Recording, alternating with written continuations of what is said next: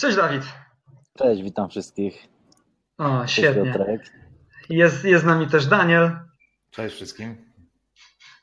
Cześć Daniel. Daniel jest e, blogerem z Manage IT, praktycznie o karierze w IT.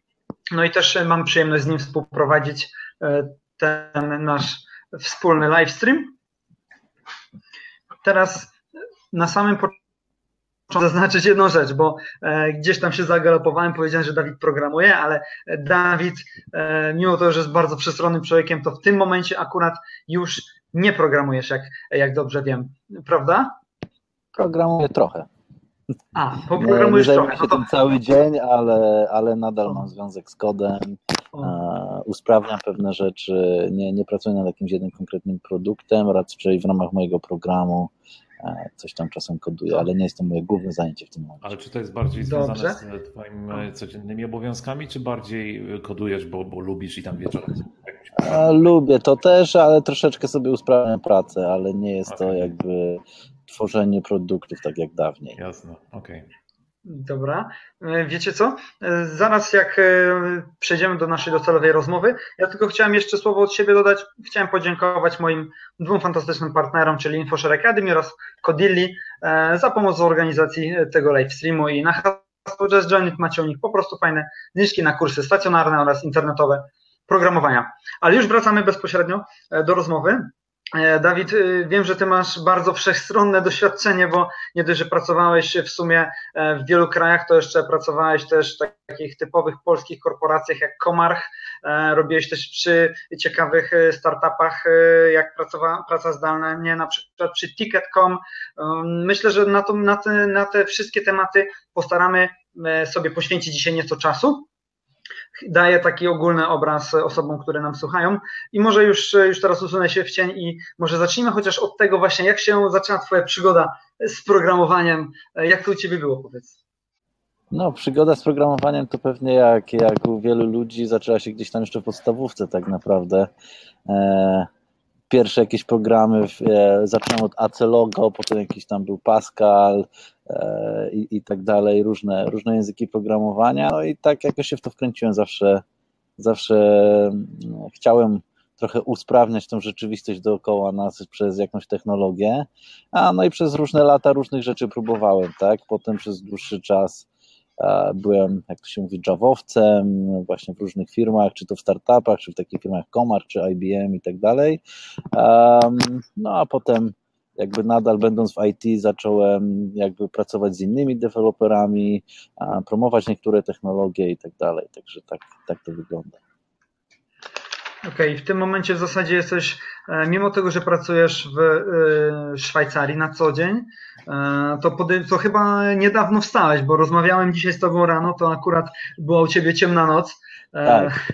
Tak, no mam nadzieję, że nie jesteście zawiedzeni, zawiedzeni. Wiem, że rozmowa była reklamowana jako rozmowa z osobą ze Szwajcarii. Ja jestem w Mountain View, w naszym kampusie Google'a, jak widać. Jak widać, nie jest również tak ciepło, jakby się można było spodziewać. Jest trochę, trochę wieje.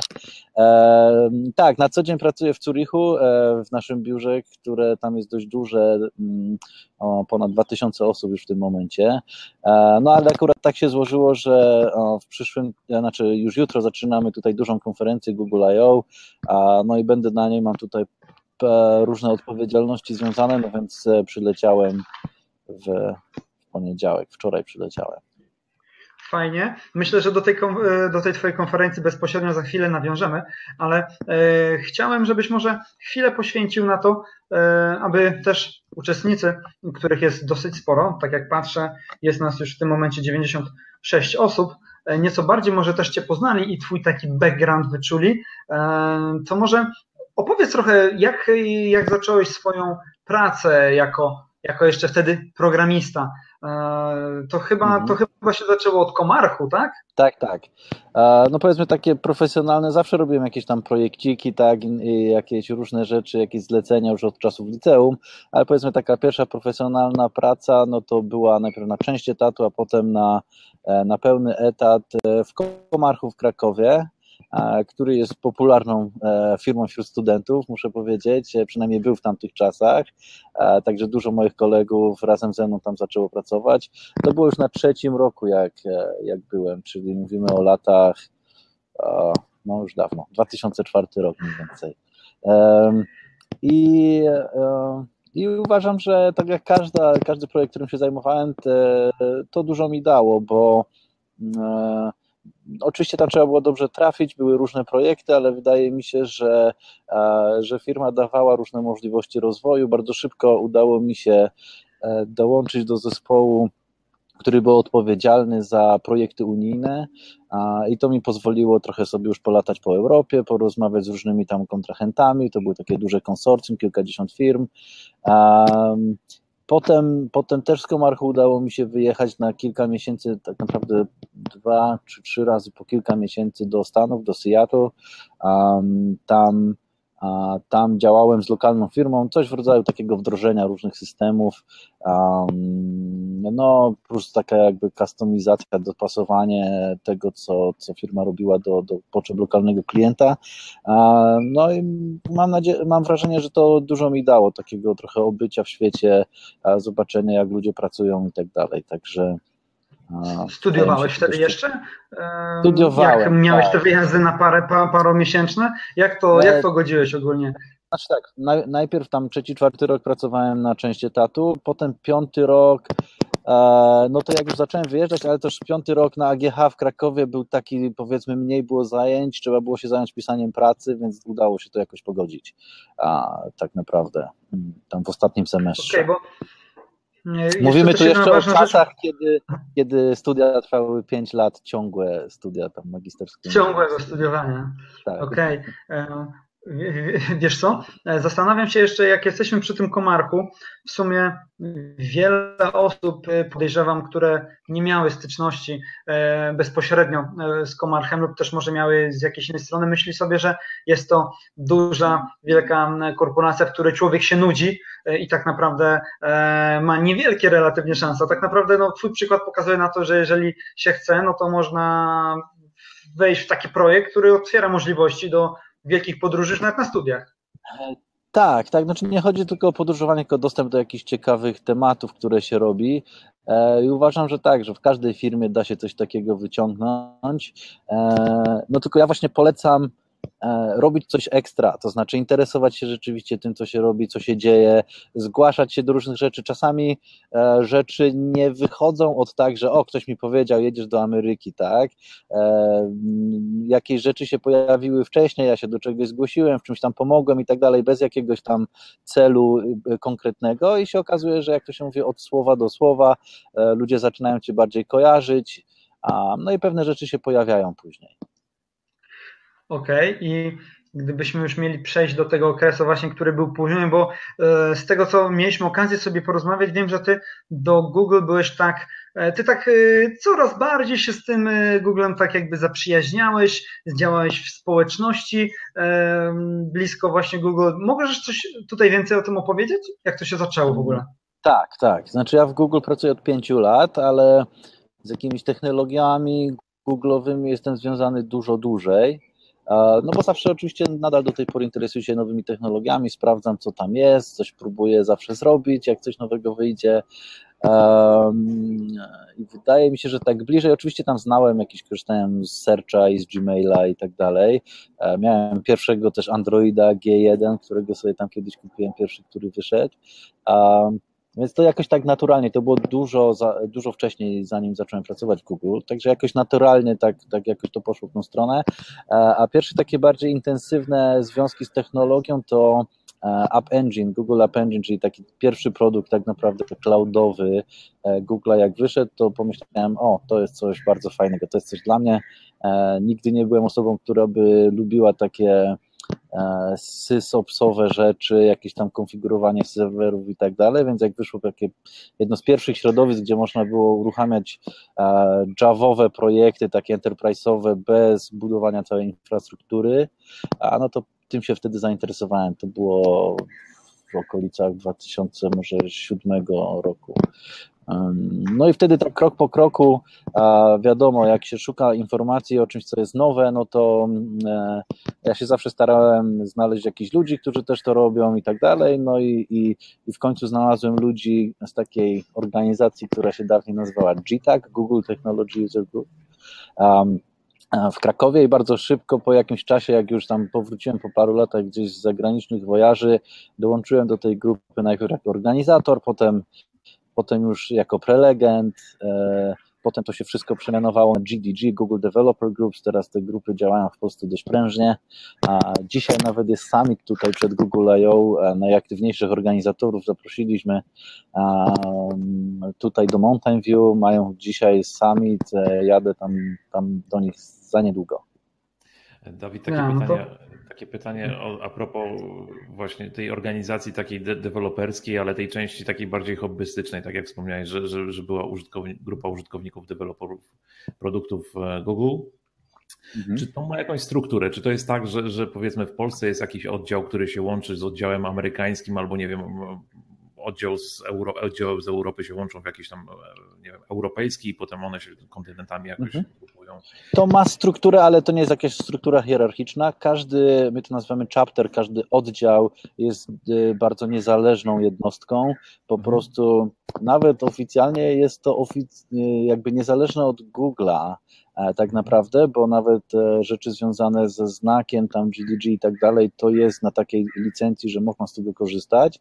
Oczywiście Google to wspiera i wydaje mi się, że wtedy głównie to ma sens, taka działalność. Pasjonaci technologii w różnych miastach łączą się w małe grupki, chcą zrobić coś ekstra dla społeczności e, i, i robią naprawdę fantastyczne rzeczy. I jakby nie chciałbym mówić, że to jest jakaś taka hobbystyczna działalność albo amatorska. Ja bym powiedział wręcz mhm. przeciwnie. Coraz więcej ludzi jest w tym, ponieważ widzą, że po jakimś czasie to przynosi wymierne korzyści albo biznesowe, albo jeśli chodzi o lepsze oferty pracy, kontakty i tak dalej. No ja jestem dużym adwokatem tego typu działań. No i przykładem najlepszym tego A, czy, przykładem. Czy, czy, jest tak, że, że, pojawiają się właśnie w takich grupach zainteresowań e, produkty, które później są komercyjnie, nie wiem, wykupowane albo używane przez, przez e, samą firmę Google? E, nie, jeśli chodzi o takie, takie akwizycje, to nie znam takich przypadków. Okay. To nie jest aż tak, no jednak do do zrobienia produktu to trzeba konkretną strukturę, która rzeczywiście zajmuje się tym najlepiej na 100% czasu przez jakiś dłuższy czas. E, więc tutaj mówimy o dwóch różnych rzeczach. Do, do takich grup mogą przychodzić zarówno ludzie, którzy robią coś swojego, jak i tacy, którzy pracują w jakichś firmach. E, głównie tu chodzi o to, żeby poznawać nowe technologie. Jeśli już się je pozna, to żeby wejść w nie jeszcze głębiej, żeby umieć je zastosować, żeby E, no bardzo często, żeby ten Stack Overflow nie był jedynym naszym przyjacielem, żebyśmy mieli również innych ludzi, do których możemy zagadać i, i, i spytać o jakieś, jakieś problemy i tak dalej, no bo wtedy to dużo szybciej wszystko idzie. E, zwłaszcza, że mówimy tutaj zazwyczaj o nowych technologiach, tak, gdzie no, czasem dokumentacja jest później przychodzi, czasem są jakieś nowe rzeczy, jeśli sobie pomyślimy o wszystkich tak zwanych kanałach deweloperskich, gdzie czy takich kanałach, jak to się mówi, Canary, gdzie jakieś wcześniejsze wersje są udostępniane, no to tam nie zawsze wszystko jest udokumentowane, nie zawsze wszystko działa i warto się otoczyć ludźmi, którzy też coś tam próbują zrobić. Czyli to tak naprawdę jest grupowanie właśnie ludzi o podobnych zainteresowaniach, a jednocześnie udostępnianie e, bezpośredniego dostępu do źródła, tak? Informacji. E tak, do źródła informacji, tak. Nie, nie chodzi zawsze o źródło kodu, bo to różne są projekty. Tak, wiadomo. E, do, ludzi, ale... którzy pracują bezpośrednio nad danym tak, produktem czy tak. rozwiązaniem. Tak. A, tak, ale to, co z kolei widziałem, nie widziałem, żeby jakiś produkt został e, zakupiony, czy nawet stworzony dzięki takim grupom. Oczywiście jakieś drobne społecznościowe projekty się dzieją i to jest bardzo dobra rzecz, zwłaszcza jakieś rzeczy związane z open source czy open data. Mhm ale to, co widziałem, to, to to, że jeśli ktoś dużo daje od siebie, czyli organizuje te wydarzenia, no, to są wszystko wolontariusze, tak? Nikt, no tak. nikt im za to nie płaci, to jednak po pierwsze jest to wielka energia, po drugie y, zaczyna się człowiek być widziany w środowisku, co jest, wydaje mi się, dobre, mhm. jeśli chodzi o jakieś później biznesowe i widziałem przynajmniej kilka przykładów, gdzie ktoś, na przykład freelancer, dostał bardzo dobry kontrakt albo bardzo dobre e, jakieś zlecenie dzięki właśnie takiej działalności. Więc to na pewno działa w tą stronę. Jednym słowem, warto się zrzeszać, warto pokazywać, co się potrafi i wychodzić z inicjatywą, bo to może zaprocentować. Tak, warto, warto. Ja staram się walczyć z tym takim e, e, trochę no, taką, taką stygmatem takiego dewelopera, który gdzieś tam zarośnięty siedzi w piwnicy e, i nie wychodzi nigdy na, na zewnątrz. E, uda, wydaje mi się, że, że warto się spotykać, warto, warto rozmawiać o właśnie jakichś nowych rzeczach. E, i warto to robić po prostu dla, jakby, dlatego, że, że, że to jest dobre i, i, i warto to robić po prostu bez jakichś większych celów, a, a, a te takie rzeczy biznesowe przyjdą. Jeśli ktoś przychodzi na takie na przykład spotkanie, a, o, to ja dzisiaj tutaj sprzedam coś albo, albo coś takiego, to to nie działa w ten sposób. Okay. To, ale mówię, długofalowo widziałem, sam jestem takim przykładem, gdzie e, właśnie z pewnych dwóch technologii Google'owych, to był właśnie App Engine i Google Web Toolkit. Przez to, że mówiłem o tym na GTAGu, zgłosiła się do mnie duża firma z Krakowa, która potem mnie poprosiła, żeby zrobić z tego profesjonalne szkolenie już w firmie, tak? Już wtedy za bardzo dobre pieniądze. I mówimy tu o tutaj dużej międzynarodowej firmie, takiej konsultingowej, e, gdzie normalnie taka firma duża nie podpisałaby kontraktu z takim zwykłym, pojedynczym freelancerem jak ja, no ale mhm. ponieważ to była zupełnie nowa technologia, duże firmy szkoleniowe nie robiły z tego w ogóle szkoleń, Jasne. Mm, także w ten sposób e, mnie znaleźli, także no sam no też jestem przykładem, że to działa. Dzięki temu, że wyszedłeś z piwnicy, to po prostu byłeś postrzegany jako ekspert, tak? tak? E, no trochę, no to nie, nie każdy jest zawsze na, na eksperckim poziomie, ale, ale łatwiej się zostaje ekspertem, wydaje mi się, jeśli rzeczywiście e, no, otoczymy się ludźmi, którzy, tak, tak no, którzy no nawzajem się napędzają. Jasne. Ja, proszę, tak? Jedno Śmiało. zdanie technicz, techniczne do Dawida, prośba. Y, Dawid, mikrofon ociera ci o którąś część ubrania i, i trzeszczy. O, być może usuwa. O, Spróbuję tutaj dać. Super, dzięki, dzięki Daniel. Pewnie, pewnie teraz będzie lepiej. Fajnie. E, wiesz co? Właśnie chcę jeszcze nawiązać do tego, co mówisz, czyli o tym, że kolokwialnie wyszedłeś z tej piwnicy i wyszedłeś właśnie do ludzi i w zasadzie też e, zastanawiam się, jak szybko stwierdziłeś, że programowanie jest dla ciebie, ale kręcą cię też inne rzeczy. E, czy w tym momencie pojawił się, e, pojawiła się ta twoja praca w Revevol, gdzie e, byłeś tym konsultantem biznesowym, czy jeszcze wcześniej pracowałeś zdalnie w Tickets.com?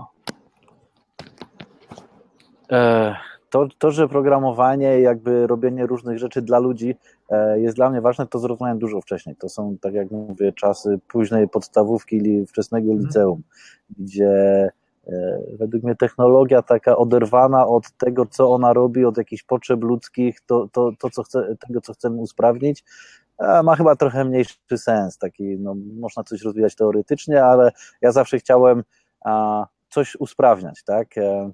Więc więc to zrozumiałem dużo wcześniej. Jeśli chodzi o te dwie rzeczy, o których wspomniałeś, czyli Ticket i Revevol, to było, jakby to powiedzieć, dostosowanie jakiegoś mojego zajęcia do jakiejś tam sytuacji e, życiowej, gdzie e, mieszkałem w jednym kraju, gdzieś tam w drugim, nie zawsze taki typowy stacjonarny E, model, gdzie chodzę gdzieś tam na ósmą i wychodzę o 17, e, nie zawsze mi pasował, tak? Więc wtedy zacząłem już, e, znaczy wszystkie lata przed Googlem byłem freelancerem, także to dawało pewne możliwości takie, żeby, żeby te projekty zmieniać, czy zmieniać miejsce zamieszkania.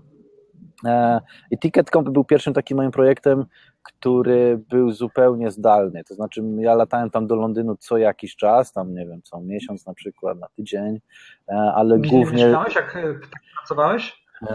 W Holandii wtedy. Ty podróżowałeś sporo i fajnie jest, tak. jak właśnie będziesz wspominał, gdzie w Holandii, co to znaczy... cię tam w ogóle sprawiło, przyniosło? miłość, moja żona dzwoni, wtedy była moją dziewczyną i przeniosła się do Holandii, ja musiałem coś, coś wykombinować. Nie, sprawa była taka jeszcze, że miałem taki życiowy zakręt, kiedy robiłem doktorat w Belgii e, i, i potem, ale nie skończyłem, e, niestety. I, Ostry zakręt. Tak, e, i Później, Z czego doktorat chciałeś robić, powiedz? To, Co human, chciałeś usprawniać? Human Computer Interaction y, model, i Model Driven Engineering, czyli takie usprawnianie takich formalnych modeli interakcji między komputerem a użytkownikiem użytkownikiem, jakieś tam przekształcanie tych modeli i tak dalej.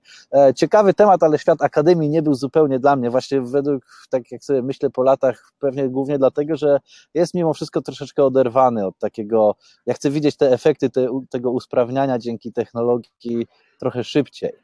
E, no, koniec końców znalazłem sobie wtedy po tym doktoracie pracę w Holandii, e, ale się okazało, że firma w międzyczasie, jak już dostałem kontrakt i, i się przeprowadziłem tam, to zbankrutowała, czyli jakby nie miałem gdzie pracować.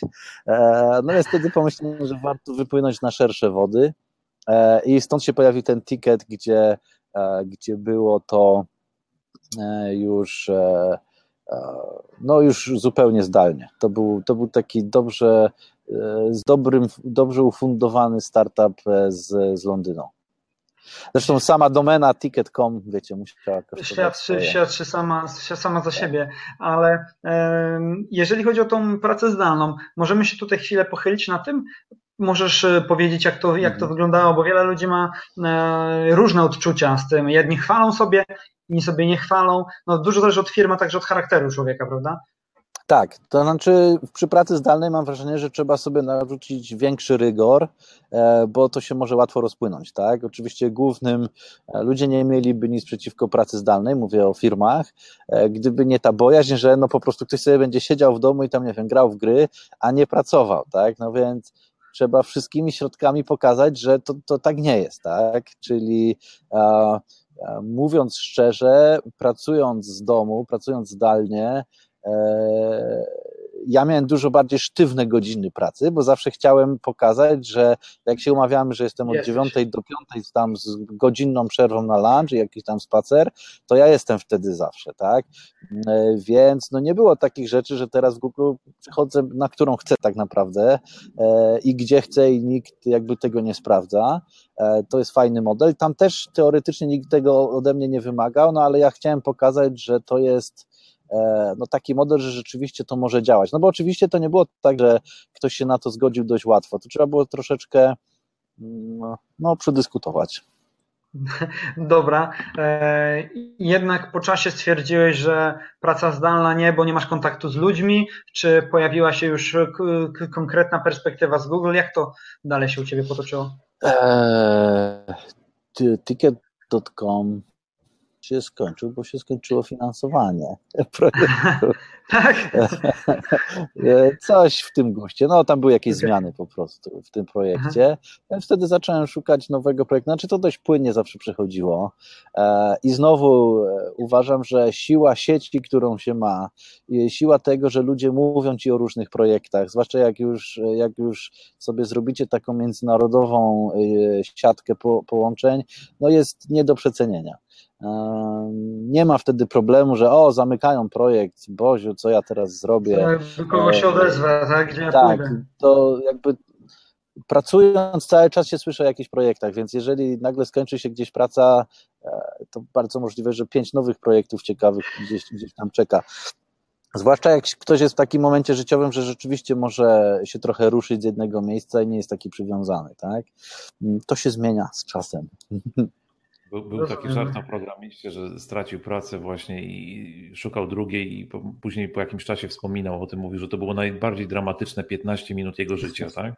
No, mniej, więcej, mniej więcej to opowiadasz w ten sam sposób. Tak? Trafiliśmy tak? trochę w dobry czas, wydaje mi się, my jako programiści, y, gdzie nie jest dużym wyzwaniem znalezienie pracy, tak? No i porównując do innych zawodów jest to dość dobrze płatne, warunki są dość dobre, także e, nie, nie martwiłbym się o to specjalnie. No tak. Rozumiem.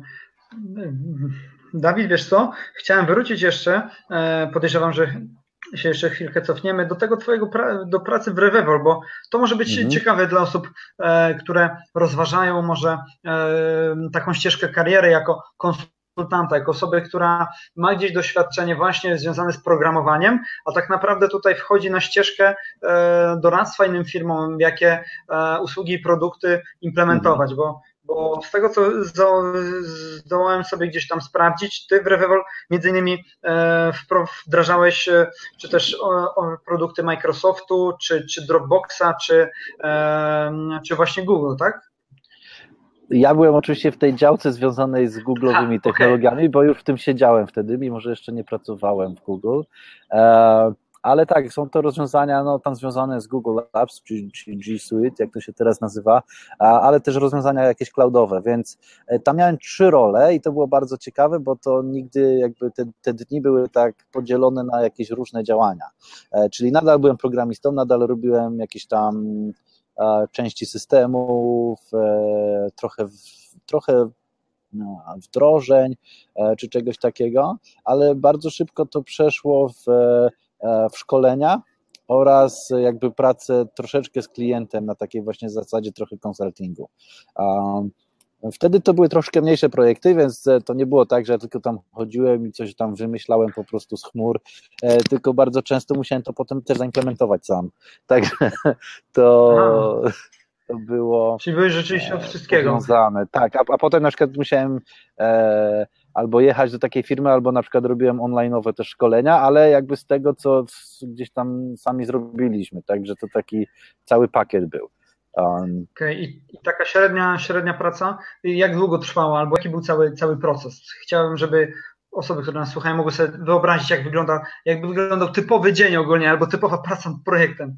E, Tam też głównie pracowałem z domu, tak naprawdę, dla Revevola. A więc e, no jeśli to było z domu, no to albo coś tam programowałem, albo nagrywałem te szkolenia. E, a jeśli chodziło o, o szkolenia, czy, czy jakiś taki, taki consulting typowy, no to były po prostu wyjazdy gdzieś, e, zazwyczaj po Polsce wtedy. Wydaje mi się, tak, to, to było raczej głównie w Polsce, mimo że to jest międzynarodowa firma z siedzibą główną we Francji. Rozumiem. To już powoli przejdźmy bezpośrednio do tego naszego Google'a, e, w którym obecnie e, pracujesz, bo widzę, że pojawiają się e, pytania na czacie od naszych widzów, jak tam się dzieje. Do tego no za chwilę przejdziemy, ale zanim o tym, to może opowiedz, jak wyglądała rekrutacja, może twoja do Google'a, albo jak mhm. to się stało, że się zajmujesz konkretnie tym, czym się zajmujesz, bo to nie jest stricte stanowisko związane z programowaniem, choć wśród wiadomo, programistów tak, Tak, tak, tak.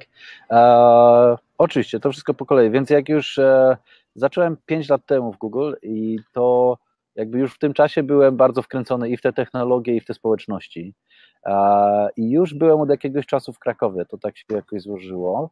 Mm, właśnie robiąc i te szkolenia, właśnie w tym Revevolu pracowałem wcześniej, który jest tak naprawdę partnerem Google w różnych aspektach, więc byłem blisko tego, a z racji, że studiowałem też w Krakowie, no to miałem e, znajomych, przyjaciół, którzy pracowali w krakowskim oddziale Google, no i w którymś momencie podesłali mi taki link, że, że jest po prostu normalnie otwarta e, rekrutacja na na stanowisko w zespole Developer Relations. To był tak zwany Regional Lead w zespole Developer Relations. E, no i jakby to było dokładnie to, co robił teraz ktoś sugerował, żeby to robić na stop płacić za to, więc pomyślałem, że, że warto spróbować, tym bardziej, że mm, to było dość wyjątkowe wtedy. Mówimy o, o 5 lat temu, o czasie 5 lat temu. Wydaje mi się, że to była wtedy chyba jedyna firma, może oprócz Microsoftu, która miała tego typu stanowisko. E, e, z tym, że w Google e, Developer Relations zawsze już tak historycznie i do tej pory cały czas to jest część inżynieringu. Czyli my jesteśmy blisko inżynierów, którzy robią te produkty wszystkie dla, dla deweloperów. I, I, praca ma taką specjalną specyfikę, że my właśnie staramy się oczywiście wypromować te, te produkty, ale w taki sposób no, nienachalny, bym powiedział. To znaczy właśnie przez społeczności, przez jakieś tam działania, e, więc nie mamy jakichś celów sprzedażowych, nie jesteśmy w sprzedaży, nie jesteśmy w PR-ze, nie jesteśmy w marketingu. E, współpracujemy z tymi zespołami, ale jesteśmy jakby osobną jednostką. Więc tak to wyglądało. Pytałeś też o rekrutację, tak? Jak już konkretnie. Tak, zastanawiałem, jak to, jak to już u ciebie, jak to u ciebie wyszło. Nie? Zaaplikowałem normalnie, bo to była jakby publiczna, publiczna pozycja, która była wylistowana gdzieś tam. Zaaplikowałem, normalnie wysłałem CV, po jakimś czasie ktoś się odezwał, e, mowę telefoniczną pierwszą, najpierw z rekruterem. E, z tym, że rekruterzy w Google, oni się bardzo dobrze znają na tym, co robią E, więc to nie była taka tylko tam po prostu rozmowa, żeby sprawdzić, kto tam jest, tylko już pewne konkretne rzeczy e, się spytano mnie. Potem miałem drugą rozmowę telefoniczną już z osobą, która pracuje w tym zespole, e, czyli z moim przyszłym i obecnym kolegą. Tak naprawdę to już była taka pierwsza rozmowa. I to potem była tak... jakiś menadżer z, taki, z tego zespołu, czy to po prostu był jeden z wielu, który pracują nad określonymi zadaniami? Jeden z wielu. Okay. Wydaje mi się, że tak, ta osoba do tej, znaczy teraz jest menadżerem, ale wtedy nie była menadżerem. Mhm, e, znaczy była program menadżerem, czyli taką osobą jak ja, ale no tak to wygląda. Mhm. W, w Google ta rekrutacja nie jest tak, że jakby menadżer ją przeprowadza do swojego zespołu. To jest akurat bardzo rzadkie. E, to mhm. inne osoby przepytują kandydatów i potem się ląduje w zespole. Fajnie. E, więc jak przeszedłem tą rozmowę telefoniczną, potem było trochę przerwy i potem zostałem zaproszony już do biura Google'a w Krakowie, e, które jeszcze wtedy działało. E, no, na taki maraton prawie całodniowy, pięciu intensywnych rozmów pod rząd, tam z przerwą na lunch. I, no i wtedy, wtedy już było dość intensywnie, ale bardzo fajne to było. Dawid, na przykład to nie tajemnica. I jak wyglądał ten maraton? Jakie zadania, czy jakie pytania dostawałeś? Co się działo w ciągu tych pięciu dni? Mhm. E, nie pięciu dni, to jest pięć w jeden dzień. A, okej, okay. pięć spotkań w jeden dzień. Pięć co się działo w, wtedy? w jeden dzień. Uh, hmm. E, no to, to też zależy, jaką się dostanie ekipę do, do tego sprawdzania. Um, mój Moje rozmowy wyglądały tak, że pierwszą rozmowę miałem z dyrektorem właśnie inżynieringu w Krakowie, mhm. E, który się nie patyczkował i zadał mi po prostu typowe pytanie, jak na inżyniera do Google'a, e, z którym mówiąc szczerze, tak sobie poradziłem, nie poradziłem. Dostałem raczej niską notę od niego. E, no bo ja programuję i tak dalej, ale nie, jakby nigdy nie, nie, nie mówię, że jestem na takim poziomie jak, jak, jak programiści, którzy tutaj rzeczywiście są programistami jak Tomek Wiszkowski, na przykład, z którym pracowaliśmy i który był waszym gościem wcześniej. Tomek super, super człowiek. Tomek jest super.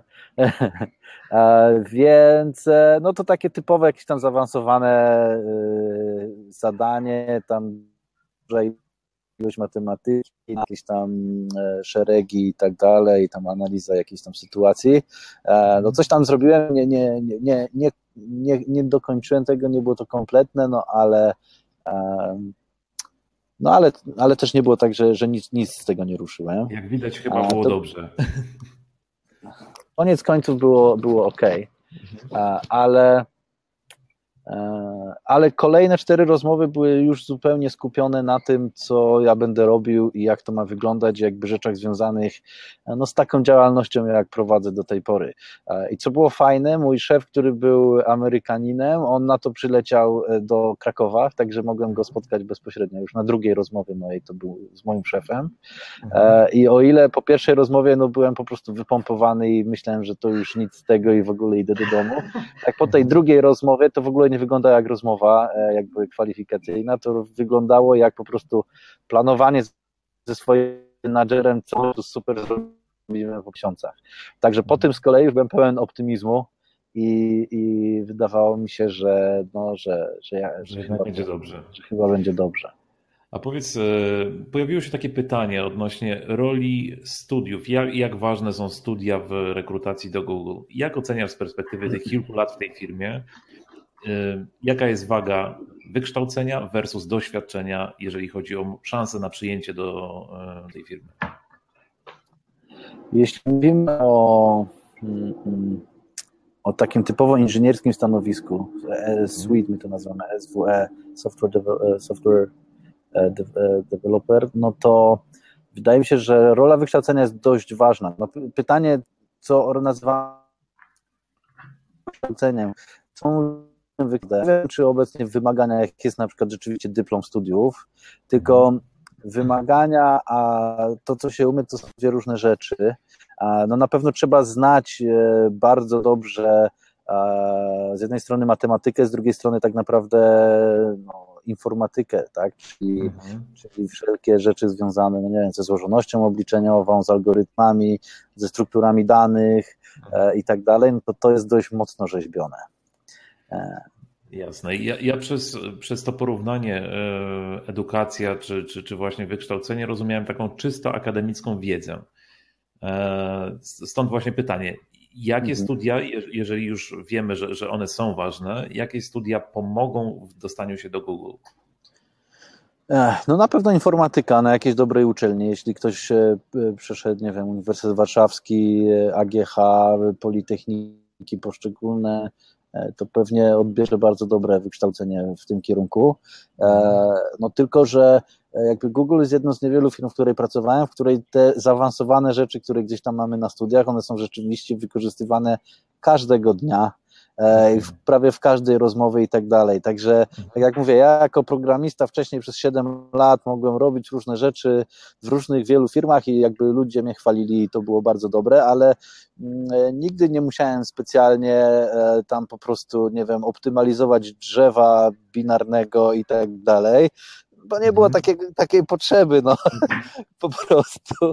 E, podczas gdy w Google e, to się dzieje codziennie, tak? I jakby rzeczywiście okay. przy tej skali, która tutaj się dzieje, e, to, to jest na co dzień wykorzystywane. Wszystkie te, jakby cały aparat matematyczny, rachunek prawdopodobieństwa,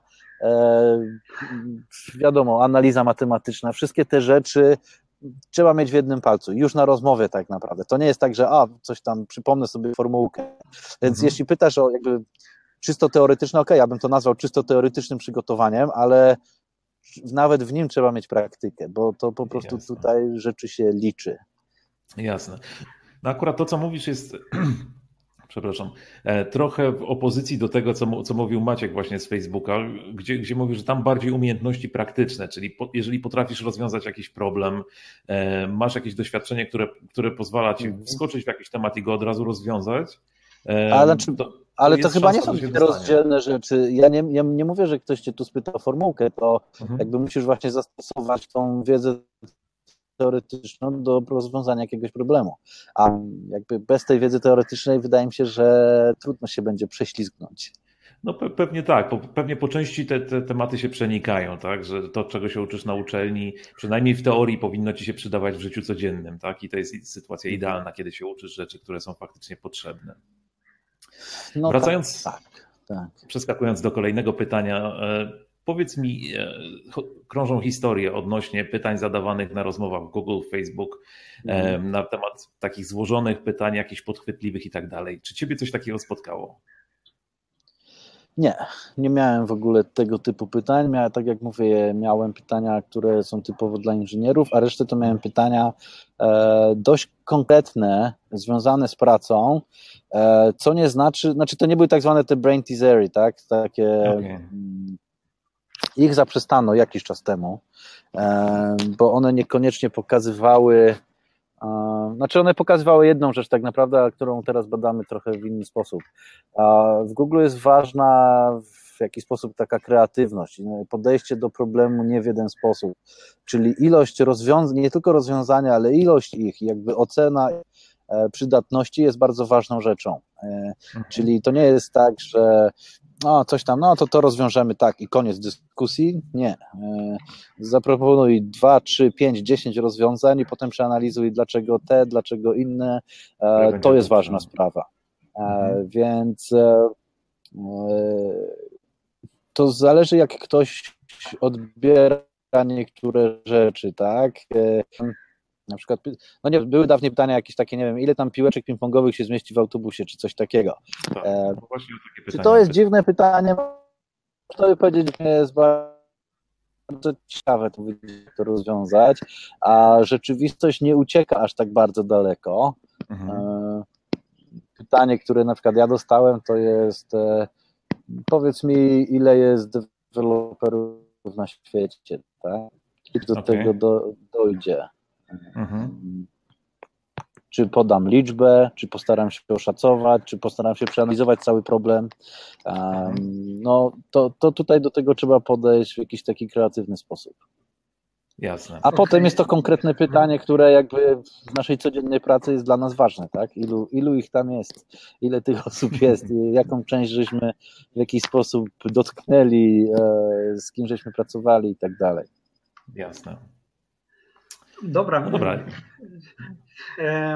Myślę, że Daniel zaraz do tych pytań, które sobie przygotowałeś, przejdziemy, ale tak już minął 40 minut, myślę, że zaraz zrobilibyśmy sobie króciutką przerwę, pięciominutową, po której już przejdziemy konkretnie do tego, czym się e, ty zajmujesz, czym jest cały ten ogólnie e, program Google Developers Experts, którego teraz w zasadzie, na którego czele w sumie stoisz i podejrzewam, że to jest na pewno fantastyczna przygoda, e, więc z pewnością jestem, jestem ciekaw, jak to, jak to wygląda w praktyce i jakie są tak jakby twoje zadania w nim, ale o tym wszystkim już za chwilę, także zapraszam wszystkich na pięciominutową przerwę, po której już przejdziemy właśnie bezpośrednio do tego oraz do e, pytań konkretnie od e, naszych tutaj również widzów. Wielu z nas e, interesuje, intryguje to, jak wygląda życie w Szwajcarii, bo rozmawialiśmy już z, z polskimi programistami, którzy byli i z Seattle, i z Doliny Krzemowej, i z Australii. Ty jesteś z kolei ze Szwajcarii. Jak to, jak to wygląda u Ciebie? Szwajcaria jest bardzo fajna. Jest to bardzo miły kraj do mieszkania. E, zwłaszcza jak ktoś już ma rodzinę, tak troszeczkę potrzebuje, ważniejsze są dla takiej osoby parki, a nie kluby na przykład, e, no to w Szwajcarii znajdzie miejsce. E, bardzo piękny kraj, blisko w góry, jeśli ktoś jeździ na nartach, to jest super miejsce, przepiękna przyroda, można w każdy weekend gdzieś jechać samochodem godzinę, półtorej i, i, i prawie przez cały rok być w, co, w coraz to nowych miejscach. E, więc to jest, to jest na pewno fajna rzecz. E, z plusów to jest to, że jest blisko Polski, więc można sobie zawsze polecieć. Jest, e, są bezpośrednie loty do Warszawy, do Krakowa. Długo trwa lot do Szwajcarii? Słucham? Jak długo trwa lot? E, godzinę 15 może do półtorej godziny no, maksymalnie. No Także jest to tak. Od jakichś większych, przy jakichś większych przypadkach nawet da się przejechać samochodem. To jest jakieś 12-13 godzin jazdy. Um, więc to jest plus. I e, Szwajcaria jest przyjemnie zlokalizowana tak centralnie. Także czy do Niemiec, czy do Francji, czy do ukochanych Włoch można jechać e, bardzo szybko, wbrew pozorom. W kilka godzin da się być już w tych krajach. No jest którą, którą część e, Szwajcarii e, lubisz najbardziej? Gdybyś mógł wybrać z całego kraju jedno miejsce, to które byś polecił? No ja lubię góry, tak, także tutaj no, chyba polska oficjalna nazwa tego regionu to jest Gryzonia ale... Ładna nazwa. tak. Sporo tam gryzą, nie rozumiem. Czyli taka trochę wschodnia część e, Szwajcarii, tu od strony Austrii tak naprawdę, mhm. gdzie już są góry, ludzie mówią specyficznym, lokalnym językiem, e, dużo miejsc na narty. jesteś, tak? Tak, tak. Dawid, a powiedz tak, wracając leciutko do, do, do IT, e, jak polscy, jak ludzie z, Polscy, z Polski, jak polscy pracownicy są odbierani, jeżeli chodzi o właśnie możliwość zatrudnienia? Czy łatwo, tak, z, odkręcając trochę pytanie, czy łatwo jest mhm. Polakowi znaleźć pracę w Szwajcarii w branży IT? Myślę, że tak. Myślę, że nie jest to większy problem. E, Szwajcaria nie różni się od innych rynków, jest to duże zapotrzebowanie w ogóle na specjalistów z IT, więc nie sądzę, żeby tutaj jakoś Polacy byli dyskryminowani. E, jedyna różnica jest taka, że w Szwajcarii jeśli nie pójdzie się do takiej dużej, topowej firmy międzynarodowej, to zazwyczaj pracodawca będzie oczekiwał języka niemieckiego, znajomości języka okay. niemieckiego. Właśnie miałem się pytać, czyli tam poza angielskim jednak ten niemiecki jest. E, niemiecki jest e, dość wykorzystywany. Oczywiście mówię tutaj o niemieckiej części, w której ja jestem. E, no jest jeszcze francuska, włoska, no i właśnie ta taka, która taki ma swój język. No tak, w jakichś lokalnych biznesach, czy nawet takich regionalnych, czy nawet w niektórych firmach, które są międzynarodowe, ale na przykład wyrosły ze Szwajcarii, no to warto znać ten lokalny język. Okej, okay, czyli mimo tego, że tyle podróżujesz, to raczej podejrzewam, że przeprowadzki ze Szwajcarii póki co nie przewidujesz w najbliższym raczej, czasie. Raczej nie, nie. Dobrze, dobrze jest w Szwajcarii. Dobra. Znaczy ja dużo kursuję między Polską, Szwajcarią, tutaj Stanami, także no nie jest tak, że osiadłem w jednym miejscu, no ale nie sądzę, żebym, żebym zmieniał Szwajcarię. A powiedz, e, Dawid, jak wygląda kwestia zarobków? Czy, czy pracując powiedzmy na takim stanowisku, na które jesteś przyjęty powiedzmy z ulicy, czyli mówimy o jakimś deweloperze, programiście pracującym na e, nad średniej wielkości projektem. Czy to mhm. pozwala na przeżycie godne, e, bez, bez jakiegoś specjalnego oszczędzania się? Tak, i bym powiedział, że nawet bardziej niż tutaj w Silicon Valley. Tak naprawdę wydaje mi się, że ten stosunek zarobków do wydatków jest tutaj lepszy. A na pewno jeśli weźmiemy trzy czynniki pod uwagę, czyli zarobki, wydatki i jakość życia. To znaczy, że za tą jakość życia, którą ma się w Szwajcarii, żeby mieć podobną tutaj w Silicon Valley, no to trzeba było, nie wiem, pewnie mieć w osoby, w rodzinie trzy osoby, które zarabiają super pieniądze, żeby chociaż coś zbliżonego uzyskać, ale e, mówimy o sytuacji, gdzie Szwajcaria jest bardzo drogim krajem, e, mhm. bardzo drogim, ale jakby jakość tego życia jest nieporównywalna, nawet powiedziałbym tutaj do Stanów. Mhm. Jeśli weźmiemy pod uwagę takie rzeczy jak czas komunikacji do biura, to tutaj aż nie chcę denerwować. To są, ja, to są rzeczy, ja w Zurichu idę 8, 8 minut na piechotę do biura, ale nie jest nagle tak, że jakieś miliardy wydaje na, na to mieszkanie, podczas gdy tutaj w Silicon Valley ludzie wydają naprawdę kosmiczne no. pieniądze, a nadal jeżdżą po, po godzinę na przykład samochodem do pracy. O tym też wspominał właśnie Maciek z Facebooka, tak? że, że, że to jest po prostu koszmar, żeby się dostać tam do tego zagłębia tak. technologicznego. On e, też, też ciekawe porównanie było, bo właśnie zarówno jak rozmawiałem e, wraz z Danielem z Maćkiem z Facebooka, e, czy z Grześkiem Kozakowskim, który w Stripe pracuje, który mhm. mówi, że wspólnie wynajmuje mieszkanie z kolegą, za które płacił on w San Francisco 5 tysięcy dolarów. Rozmawiałem też z Agatą, która akurat w Nowym Jorku mieszka i no tam te ceny są, mimo tego, że to jest Nowy Jork, no nie, nie sam Manhattan, to mniejsze znacznie. E, jak tutaj się plasuje e, sam Turek? Ile za standardowe, powiedzmy sobie, mieszkanie takie trzeba po prostu sobie liczyć? Mhm. Tu jest o tyle dobre, że jakby standardowe mieszkanie jest tu czymś lepszym i większym niż to, co myślimy w Polsce. I system tu jest Aha. też taki, że e, nie za bardzo, znaczy nawet jakby ktoś chciał przeoszczędzić, to czasem nie ma za bardzo nawet możliwości, ponieważ tutaj rynek jest trochę uregulowany e, i mniej więcej nieoficjalnie się mówi, że na mieszkanie powinno się wydawać od jednej czwartej do jednej trzeciej zarobków. E, I tak naprawdę e, jak ktoś stwierdzi, że cię nie stać, to ci nie wynajmą lepszego i większego, ale też nie wynajmą ci dużo gorszego, bo stwierdzają, że to jest dla osób, które mniej zarabiają. Także tu się zdarzały przypadki, że dwójka ludzi Googlerów, e, e, para, e, ponieważ oboje zarabiają w Google, czyli dość dobrze, praktycznie są zmuszeni, żeby wynająć mieszkanie, nie wiem, 120 metrów, bo inaczej. Okej, okay, prostu... bo tak trzeba po prostu, no tak. tak. Ciekawe. Od 2 do 4 tysięcy franków kosztuje mieszkanie, które nie będzie za daleko od biura Mówimy tutaj o czasach dojazdu do 15-20 minut, które są nawet w Polsce, w takich ośrodkach jak Warszawa, to bym no tak, powiedział, tak. że są bardzo krótkie i które będą miały od dwóch do czterech pokoi, od nie wiem, 50 do 120 metrów.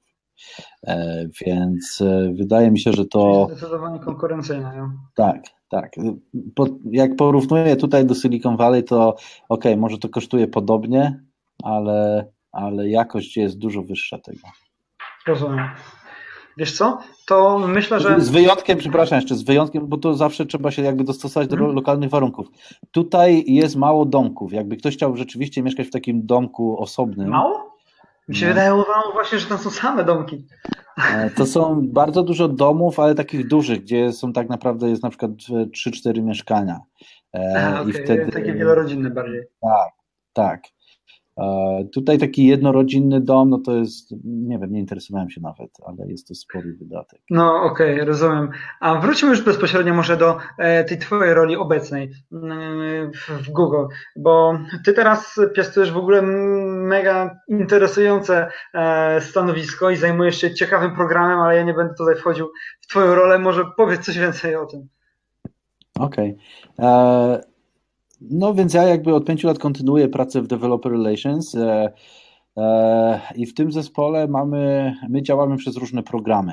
E, I wcześniej będąc w Polsce byłem tym tak zwanym Regional Lead, gdzie uruchamiałem różne programy, które, które w Polsce potem działały, czyli na przykład wsparcie społeczności, wsparcie ekspertów, wsparcie tam startupów i tak dalej.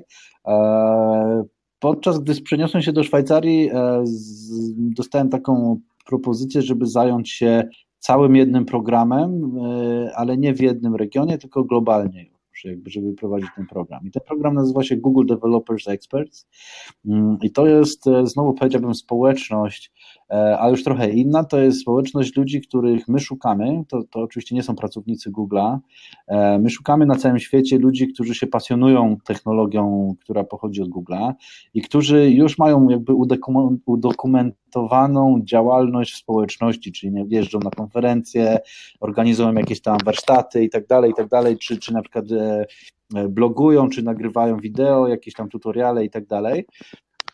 No i my wyszukujemy takie osoby, sprawdzamy dość intensywnie przez, przez pewien czas i potem proponujemy dołączenie do programu, e, który polega na tym, że jakby staramy się te osoby trzymać bliżej Google. One nadal są na zewnątrz, ale na przykład jeśli taka osoba chce jechać na konferencję, załóżmy, że na przykład organizatorzy nie zwracają kosztów podróży, czy tam nie zapewniają zakwaterowania, no to wtedy e, ja jako menadżer tego programu mam na to budżet i mogę to wspierać.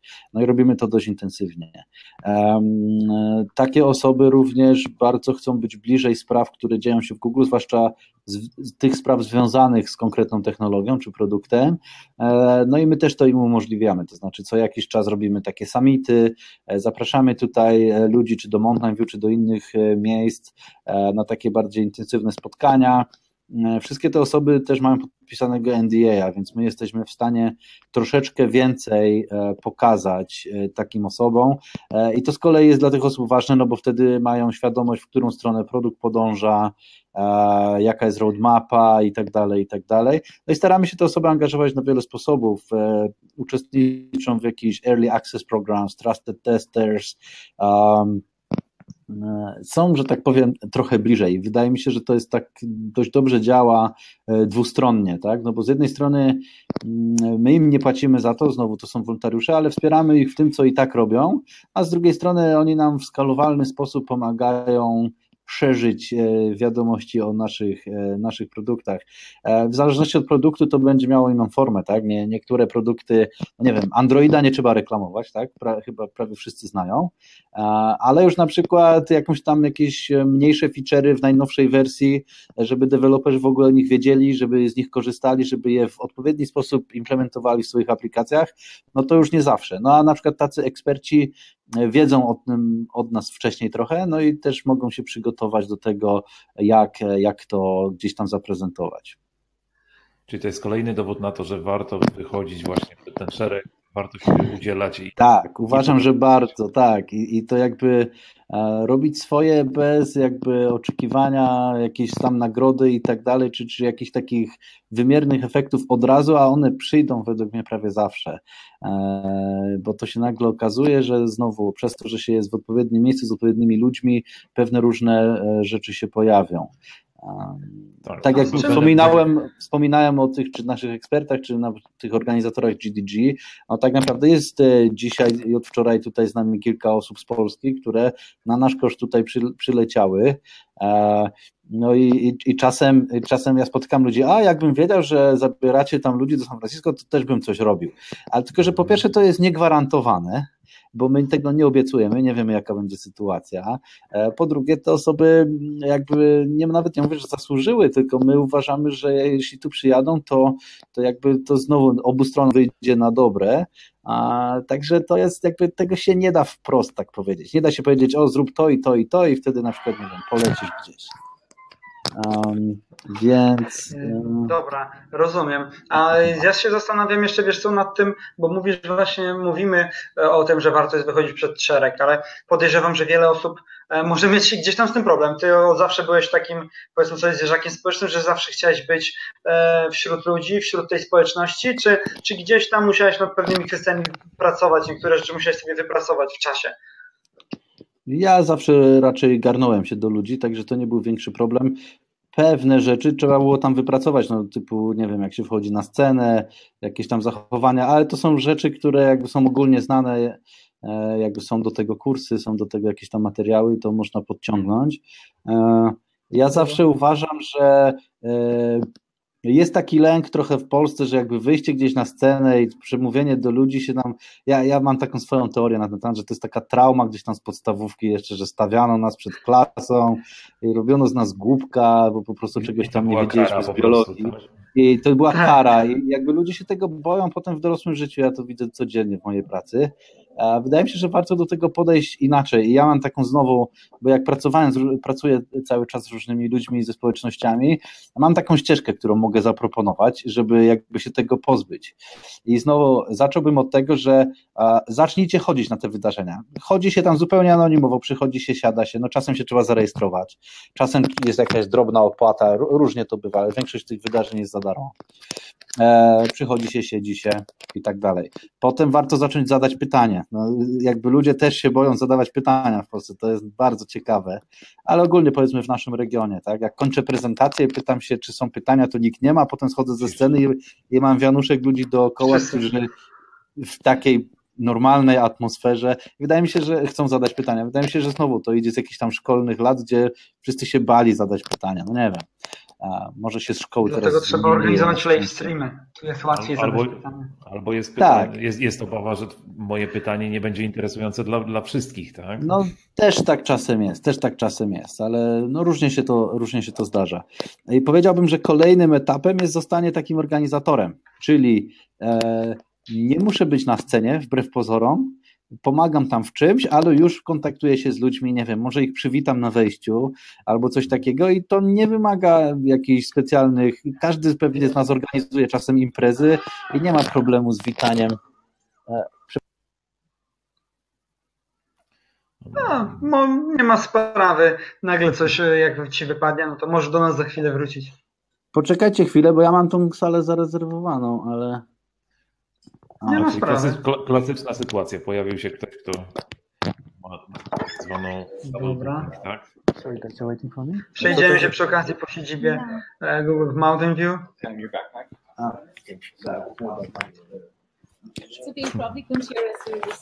No, it's okay. I was just, I'm in the middle of the interview. Okay? Oh, no. It's okay. I'll find some food. Oh, no, I'm sorry. I think I mixed this up. Taki na spontanie tutaj widzę, że bez problemu. No i to, to jest urok właśnie tych e, webinarów organizowanych, że tak powiem, z normalnymi ludźmi, a nie w studio telewizyjnym, tak? Że... Tak, nie ma tutaj dogrywki. Jak widzicie, to... wszystko idzie na live. Miejmy nadzieję, że e, wiele pustych pokoi jeszcze jest o tej porze e, w środku dnia w Mountain View e, i zaraz Dawid do nas szybko wróci. A ten czas wykorzystajcie na to, aby zostawić jakieś pytanie, jeżeli macie. Z pewnością wrócimy do niebawem. Ja, ja, będę chciał podrążyć ten temat e, wykształcenia i tutaj widzę, że, że Marcin Pros chyba trzeci pisze to samo pytanie, właśnie co, co Dawid myśli o zrobieniu MBA na znanej uczelni dla programisty. E, także to pytanie na pewno padnie, jak tylko. Je, e, jestem, przepraszam za. No, proszę. No, tak to się niestety dzieje, przepraszam. Myślałem, że tu będzie trochę Przeganiają łatwiej. cię.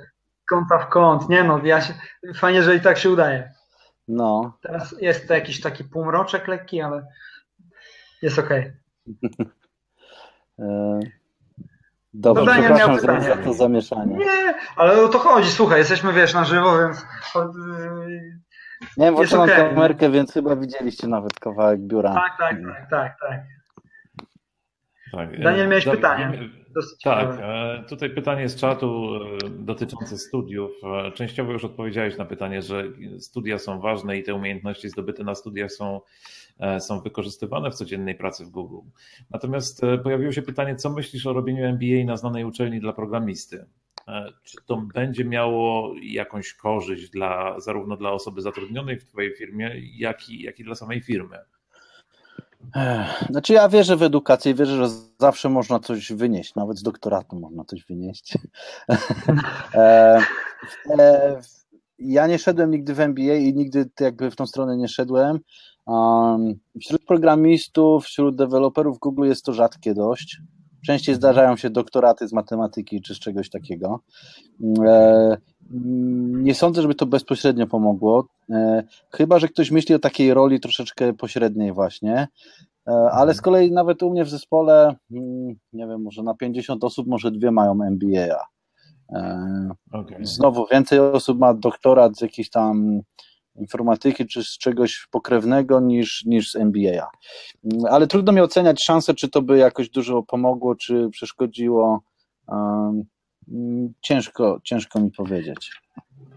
Okej, okay. a wiesz co, jak opowiadałeś między, mniej więcej o tym programie, e, to zdążyłem wejść sobie na stronę bezpośrednio mm -hmm. tego Google Developers Experts. Wrzuciłem to również mm -hmm. Wam, e, wszystkim, którzy nas słuchają tutaj na czas, zaraz to zrobię ponownie i zobaczymy, że tam są w sumie setki deweloperów, programistów, ludzi związanych UX-em. E, pytanie jest takie, domyślam się, że masz spory zespół ludzi, którzy z Tobą współpracują. E, możesz pochylić się nieco na tym i opowiedzieć, jak, jak to wygląda? Tak, to znaczy tak, mój taki zespół bezpośredni, który ja nadzoruję, to jest dość mały, bo to jest raptem trzy osoby, takie, które jakby oficjalnie do mnie raportują i tak dalej. Google nie jest aż taką jakąś bardzo hierarchiczną firmą, ale mm, ale współpracuję powiedzmy z 40 osobami na całym świecie, które robią potem egzekucję tego naszego programu w różnych regionach. E, no więc cały nasz taki zespół, który my nazywamy Developer Ecosystems, to jest około 40-50 osób może nawet w tym momencie, rozsianych po całym świecie, co jest bardzo fajne, no bo e, no bo ma się jakby kontakt z różnymi kulturami, z różnymi ludźmi z różnych stron świata i, i to jest naprawdę takie naprawdę globalne doświadczenie. Właśnie ty sam tam rocznie powiedzmy sobie, ile krajów odwiedzasz osobiście, na ilu eventach jesteś, z kolei skoro, skoro jesteś tym, jesteś odpowiedzialny za tą społeczność. Jak to u Ciebie no, Dużo rzeczy robimy zdalnie tak naprawdę, albo dzięki tym naszym e, jakby regionalnym mhm. liderom, ale e, teraz się to zmniejszyło nawet bym powiedział, ale nie wiem, z 5-6 krajów pewnie by się nazbierało. Aha, rozumiem, czyli, yy, czyli tak Może więcej, nie... bo teraz co mamy? Maj, no już pewnie z 5 czy 6 odwiedziłem w tym roku, no więc pewnie trochę więcej. Okej, okay, rozumiem. To nie jest tak, że cały czas jesteś, jesteś w podróży, prawda?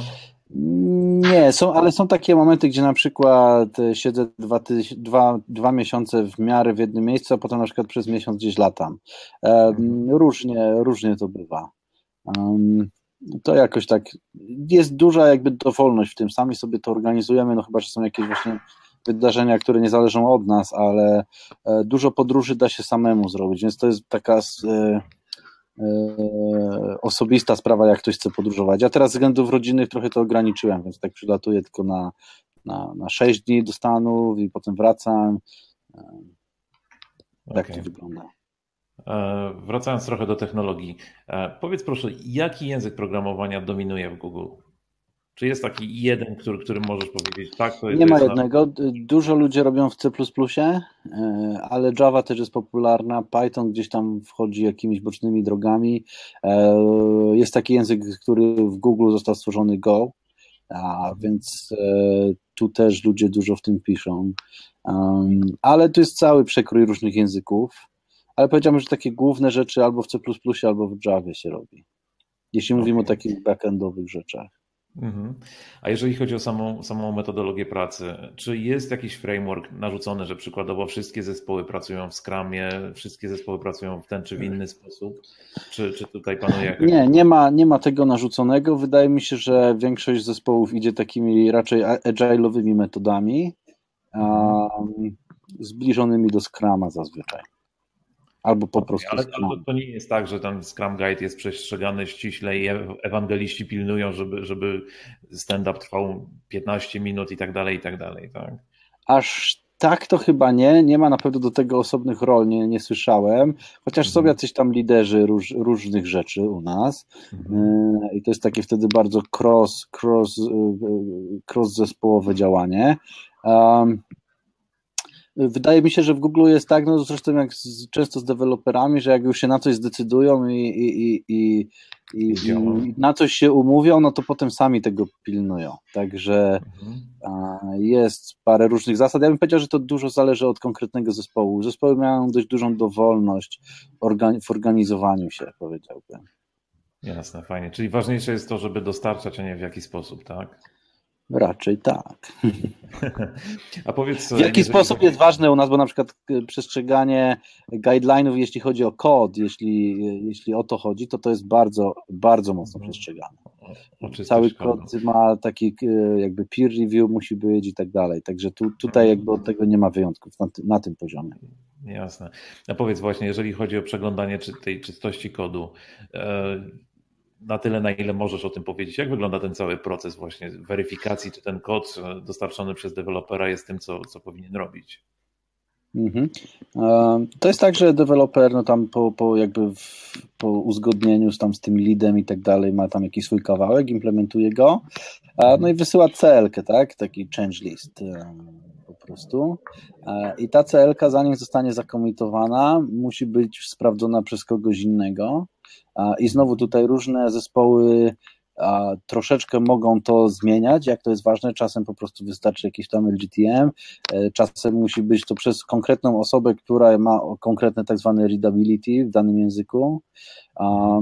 Wydaje mi się, że niektóre zespoły mają nawet jakieś tam jeszcze jakieś dodatkowe cross-checki e, tak naprawdę, czyli na przykład dwa LGTM od kogoś tam i tak dalej. Też w zależności od tego, jaki to jest produkt, e, jak ważne jest to dla biznesu i tak dalej. W takim mhm. moim pro, produkcie e, my mamy swoją rzecz, jak sobie wejdziecie na developers Google, e, developersgoogle.com experts, to jest taki nasz kawałek, czyli ten e, publiczny katalog mm, ekspertów, który no oficjalnie mimo, że to jest stronka powiedzmy, ale jest oficjalnie również kodem Google, więc musimy się stosować do różnych praktyk. E, no ale w naszym zespole to nie jest jakieś, no nawet jakby tam się pojawiła literówka albo coś się tam nawet powiedzmy nie wyrenderowało, no to jeszcze nie są jakieś milionowe straty dla Google'a. Zawsze to można poprawić, więc w moim zespole mamy tylko prosty tam LGTM od kogoś, który je, e, kto jest w jakimś tam pliku tak zwanym tam właścicieli. Okay. I rozumiem, że, że pewnie po, po tym procesie całego review też jest jakiś zespół testów, który, który jest e, uruchamiany przed releasem na produkcję. Tak, tak. Znaczy w moim zespole nie mamy osobnego zespołu testów, ale znowu mówimy tutaj o stronce, więc można po prostu no, przeglądnąć tak, i okay. tam się nic nie zmienia. Oprócz tego są, są testy. Znaczy zazwyczaj deweloperzy sami piszą dużo testów, zwłaszcza jakichś mhm. unit testów, wszystko musi być otestowane i testy są częścią całego procesu release'u, to znaczy taka CLK nie zostanie zakomitowana, jeśli wszystkie testy się po prostu nie przeszły. Czy to jest jakiś automatyczny proces? E, w dużej części tak. Okej. Okay. Znaczy, jeśli mówimy o komitowaniu CL-ki, tak, ale pewnie jest, zakładam, że najważniejsze produkty mają dodatkowe testy jeszcze takie oprócz tego. Mhm. Czy w Google używa się jakiegoś e, systemu rozwiniętego w ramach, w ramach firmy, czy, czy to jest jakiś komercyjny produkt, który jest używany na przykład do testowania funkcjonalności, e, kompatybilności wstecznej i tak dalej? Różne, różne zespoły będą używać różnych rzeczy. No okej, okay. czyli to jest w zależności od tego, od tego, kiedy Pojawiają się takie rzeczy jak, nie wiem, WebDriver i tak dalej. To czy ludzie sobie na tym budują jakieś swoje rzeczy, to jest, to jest sprawa ich zespołów, czy tam ich, ich całych tam działów. Yes. Ale jest z drugiej strony dużo dobrych praktyk, które są mm, ogólnie przez całą firmę jakoś tam e, promowane, ale powiedziałbym, że są promowane, a nie narzucane. Mhm. Narzucane jest tylko to, co rzeczywiście jakby w samym kodzie takim najważniejszym dla Google jest, jest ważne. No to wtedy w momencie, jak już chcemy coś tam zakomitować, no to wtedy są często duże, duże, duży rygor, e, ale mhm. wcześniej czy jakichś mniej ważnych produktach nie jest, nie jest aż tak bardzo rygorystycznie. Jasne. I rozumiem, że jeżeli chodzi o te, o te, najważniejsze rzeczy, właśnie jeżeli chodzi o ten kod, to jest coś w rodzaju Biblii, tak, która, która jest opublikowana na całą firmę i wszyscy, którzy zajmują się. Tak, i to jest per język, tak naprawdę. Okej. Okay. W jakiej formie e, to, to, to właśnie ten, te całe wszystkie reguły są spisane? Czy to, czy to jest e, no nie, nie to, wiem, są, ciężko... to jest zestaw dokumentów tak naprawdę. No my oczywiście korzystamy z Google Apps wewnętrznie, więc to jest zestaw takich dokumentów. E, jeśli to jest coś bardziej skomplikowanego, to to jest wtedy jakaś taka wewnętrzna stronka plus te dokumenty. Nie, mhm. zazwyczaj. Jasne. Jeżeli chodzi o, o, Przepraszam, Piotrze, chyba ci Przerwałem. Co, jeżeli masz pytanie, to, e, to kontynuuj. Ja, ja, ja wskoczę później, bo tutaj parę rzeczy sobie gdzieś tam zanotowałem w międzyczasie jeszcze. Jasne. Ja będę miał dwa, dwa pytania. E, ostatnie, jeżeli chodzi o rozwój wiedzy. E, w jaki sposób jest rozwijana za pracowników Google? Czy to są zewnętrzne szkolenia, wewnętrzne, czy to jest jakiś knowledge sharing, czy jakieś, jakieś narzędzie, które jest, e, jest wszystko. Mamy cały taki wewnętrzny portal, e, gdzie jest dużo. Po pierwsze, jest dużo materiałów, które jakby samemu można skonsumować. E, mhm. Potem są szkolenia wewnętrzne robione przez innych Googlerów dla innych Googlerów.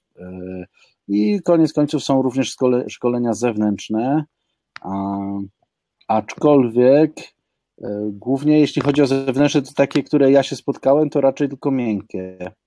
E, pewnie jakieś takie pewnie typowo techniczne rzeczy to są głównie wewnętrzne sprawy. Mhm. E, tak, ostatnie moje pytanie dotyczyło właśnie bazy wiedzy, ale to już częściowo odpowiedziałeś, że używacie Google Apps i prawdopodobnie tam jest repozytorium wiedzy, która, e, która może być wykorzystana ponownie przez, przez deweloperów. Plus tak jak mówię, wewnętrzne jakieś takie stronki, tak, całe takie intranety. Jasne. Z mojej, z mojej strony tak, wyczerpałem na chwilę pulę moich na pytań. Ten moment. Że tak powiem, to przekazuję ja tutaj... tak głos do studia. Dobrze. E, Dawid, wiesz co, pojawiło się fajne pytanie e, od osób, które, które tutaj są z nami i słuchają tego, o czym mówisz i wiesz co, Powiedz, jak, e, jak, jak byś poradził, jak to zrobić, jak zmienić swoją ścieżkę kariery e, komuś, kto no, nie odnajduje się jako już programista i chciałby może mhm. właśnie wejść w coś podobnego, co, co ty może robisz? Jak zmienić ścieżkę kariery? O to, mhm. o to mi chodzi. E, no, u mnie to było przez właśnie szkolenia, czyli zacznij dzielić się tym, co umiesz z innymi. I wydaje mi się, że to otwiera dużo rzeczy. W zależności od firmy, no nie wiem jak, jak to jest, no nie wiem czy osoba myśli o czymś konkretnym innym, no bo tu ścieżek jest kilka, tak? Takich ścieżek, e, które typowo ja robię developer relations, to powiedziałbym, że na przykład w Polsce jest jeszcze mało takich firm, które jakby do tego podchodzą i w ten sposób i mają takie osobne stanowiska. Już jest więcej niż, niż 5 lat temu. E, staje się to trochę bardziej popularne. E, ale jeszcze nie jest dużo. No więc jeśli ktoś chce dokładnie robić to, no to niech aplikuje albo do Google'a, mamy otwarte miejsce na całym świecie, e, nawet w naszym zespole, e, albo niech znajdzie firmę, która jakby ma takie, tego typu stanowisko. Wiem akurat, bo znamy się, mam przyjaciół z Estimate z Krakowa, jeden z najbardziej startupów, który odniósł sukces w Polsce i oni wiem, że szukają takiej osoby w tym momencie. A, no to ciekawe. To pamiętajcie Estimate, jeżeli myślicie o tym, żeby gdzieś e, może zmienić waszą ścieżkę kariery i gdzieś z programisty wejść właśnie w, w tego typu część związaną ze społecznością, to poszukajcie. A powiedz, bo nad tym się jeszcze nie zdążyliśmy. No, może jeszcze, Piotrek, może Ci jeszcze przerwę, bo jak szukać czegoś takiego? To czasem się nazywa developer relations, czasem się nazywa advocacy, czasem się to nazywa e, developers marketing, może nie bójmy się tego słowa, ale czasem to, to ludzie robią i to jest jakby na pograniczu. E, czasem się to nazywa coś tam developers evangelism albo ecosystem coś tam. Także trzeba być wyczulony na takie niestandardowe czasem słownictwo, które jak popatrzymy głębiej, to się okaże, że to właśnie o to chodzi. Okej. Okay. E, zastanawiam się jeszcze, e, myślę sobie o tym, że macie bardzo wielką sieć tych ekspertów. Czy jesteście w zasadzie pełnicie rolę takich scoutów, bo mówicie, że sami również szukacie. To nie jest tak, że podejrzewam wyłącznie ludzie się do Was dobijają, bo chcą e, również się pozycjonować jako ekspert Google w, w jakiejś kwestii. Wy to wy, wy szukacie również. Jeżeli wy szukacie, zapraszacie, jak to wygląda? Mhm.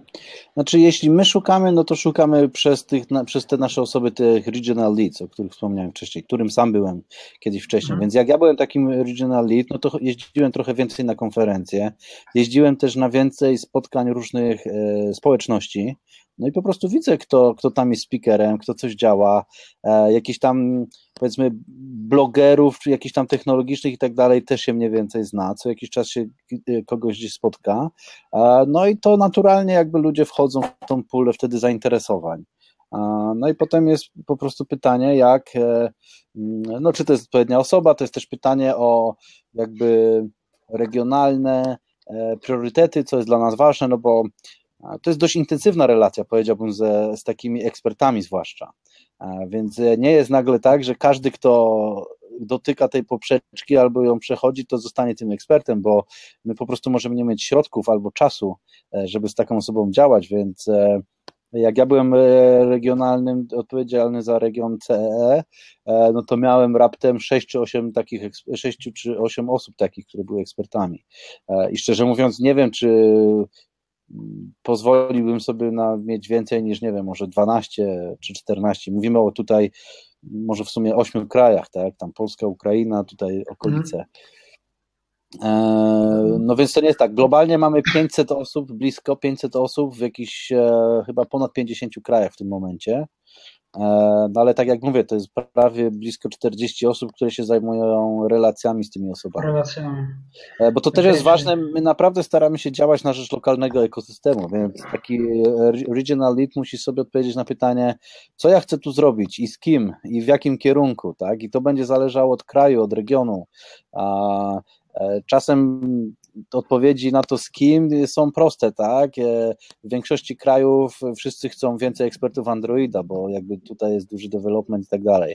Ale co jest numerem dwa, to już jest pytanie czasem, tak? Czy cloud, czy, e, czy jakieś tam rzeczy właśnie związane z, nie wiem, rzeczy typu Firebase, czy machine learning, czy, czy, czy coś innego jeszcze. Właśnie. Dobrze. Machine learning. Padło też pytanie na czacie, e, czy to prawda i czy, w jaki sposób to działa, że Google wykorzystuje właśnie e, rozpoznawanie obrazków do, do, do machine learning? E, no, to prawda. Mhm. Ale to jakby zastosowanie machine learningu do rozpoznawania obrazków jest jednym z podstawowych zastosowań machine learningu.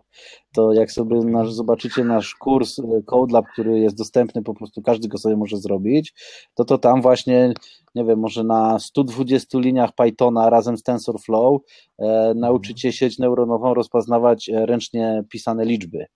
Okay. Więc to jest jeden z podstawowych według mnie przypadków użycia machine learningu. Okay. No to chyba każdy, kto okay. zajmuje się machine learningiem, tak ogólnie robił rozpoznawanie obrazów w jakiś sposób. Mhm. A wsparcie, wsparcie właśnie ludzi, użytkowników do, do machine learningu, czyli obrazki, które nie zostały rozpoznane e, automatycznie, wykorzystanie ludzi przykładowo przez, przez użycie w w usłudze CAPTCHA e, do mhm. właśnie wsparcia tego machine learningu. Czy to jest nadal, nadal wykorzystywane? Nie, nie wiem. Nie wiem po prostu. Okay. Jasne, dzięki. Myślę, że możemy przejść już e, z racji tego, że nasze spotkanie powoli zbliża się już ku końcowi, bezpośrednio do pytań od Was, od e, osób, które są tutaj z nami już od blisko półtorej godziny, jest nas 120 osób. Ja przejdę do kolejnego z nich i jest tutaj ciekawe pytanie odnośnie e, tego, e, od tych szkoleń, które ty, na które musiałeś uczestniczyć, na które musiałeś jeździć. Czy jest to w ramach Twoich godzin pracy, e, czy jest to jako Twój wolny czas poświęcony na szkolenia? Jak, jak to wygląda? Jak to było jest rozliczane Google? Szkolenia są częścią pracy. Koniec, kropka. Okej. Okay. Pojawiły się jeszcze pytania. Tylko, że właśnie... jest tak, że jakby nie ma obowiązkowych, jedyne obowiązkowe szkolenia, które są, to jest jakby no, jakby takie wymagane prawem, tak?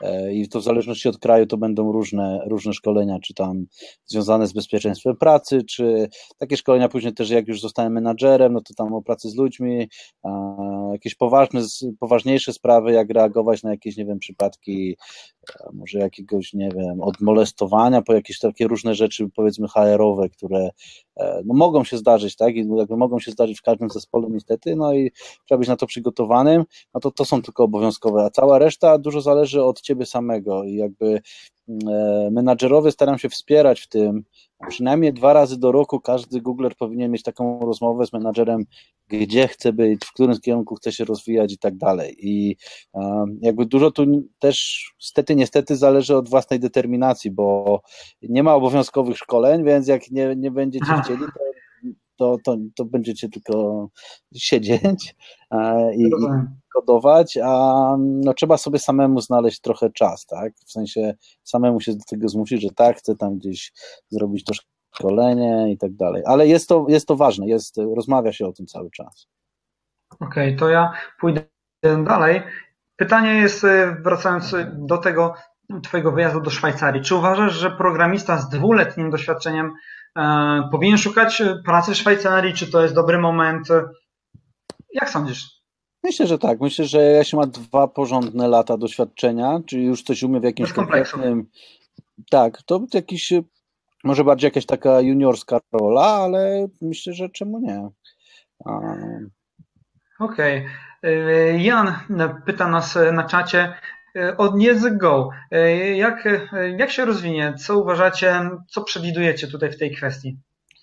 Yy, nie, nie wiem, nie jestem na bieżąco, nie będę tutaj coś wymyślał. Język Go jest projektem open source'owym, z tego co wiem, e, więc polecam zaangażowanie się w projekt i tam jakby na pewno jest jakaś roadmapa.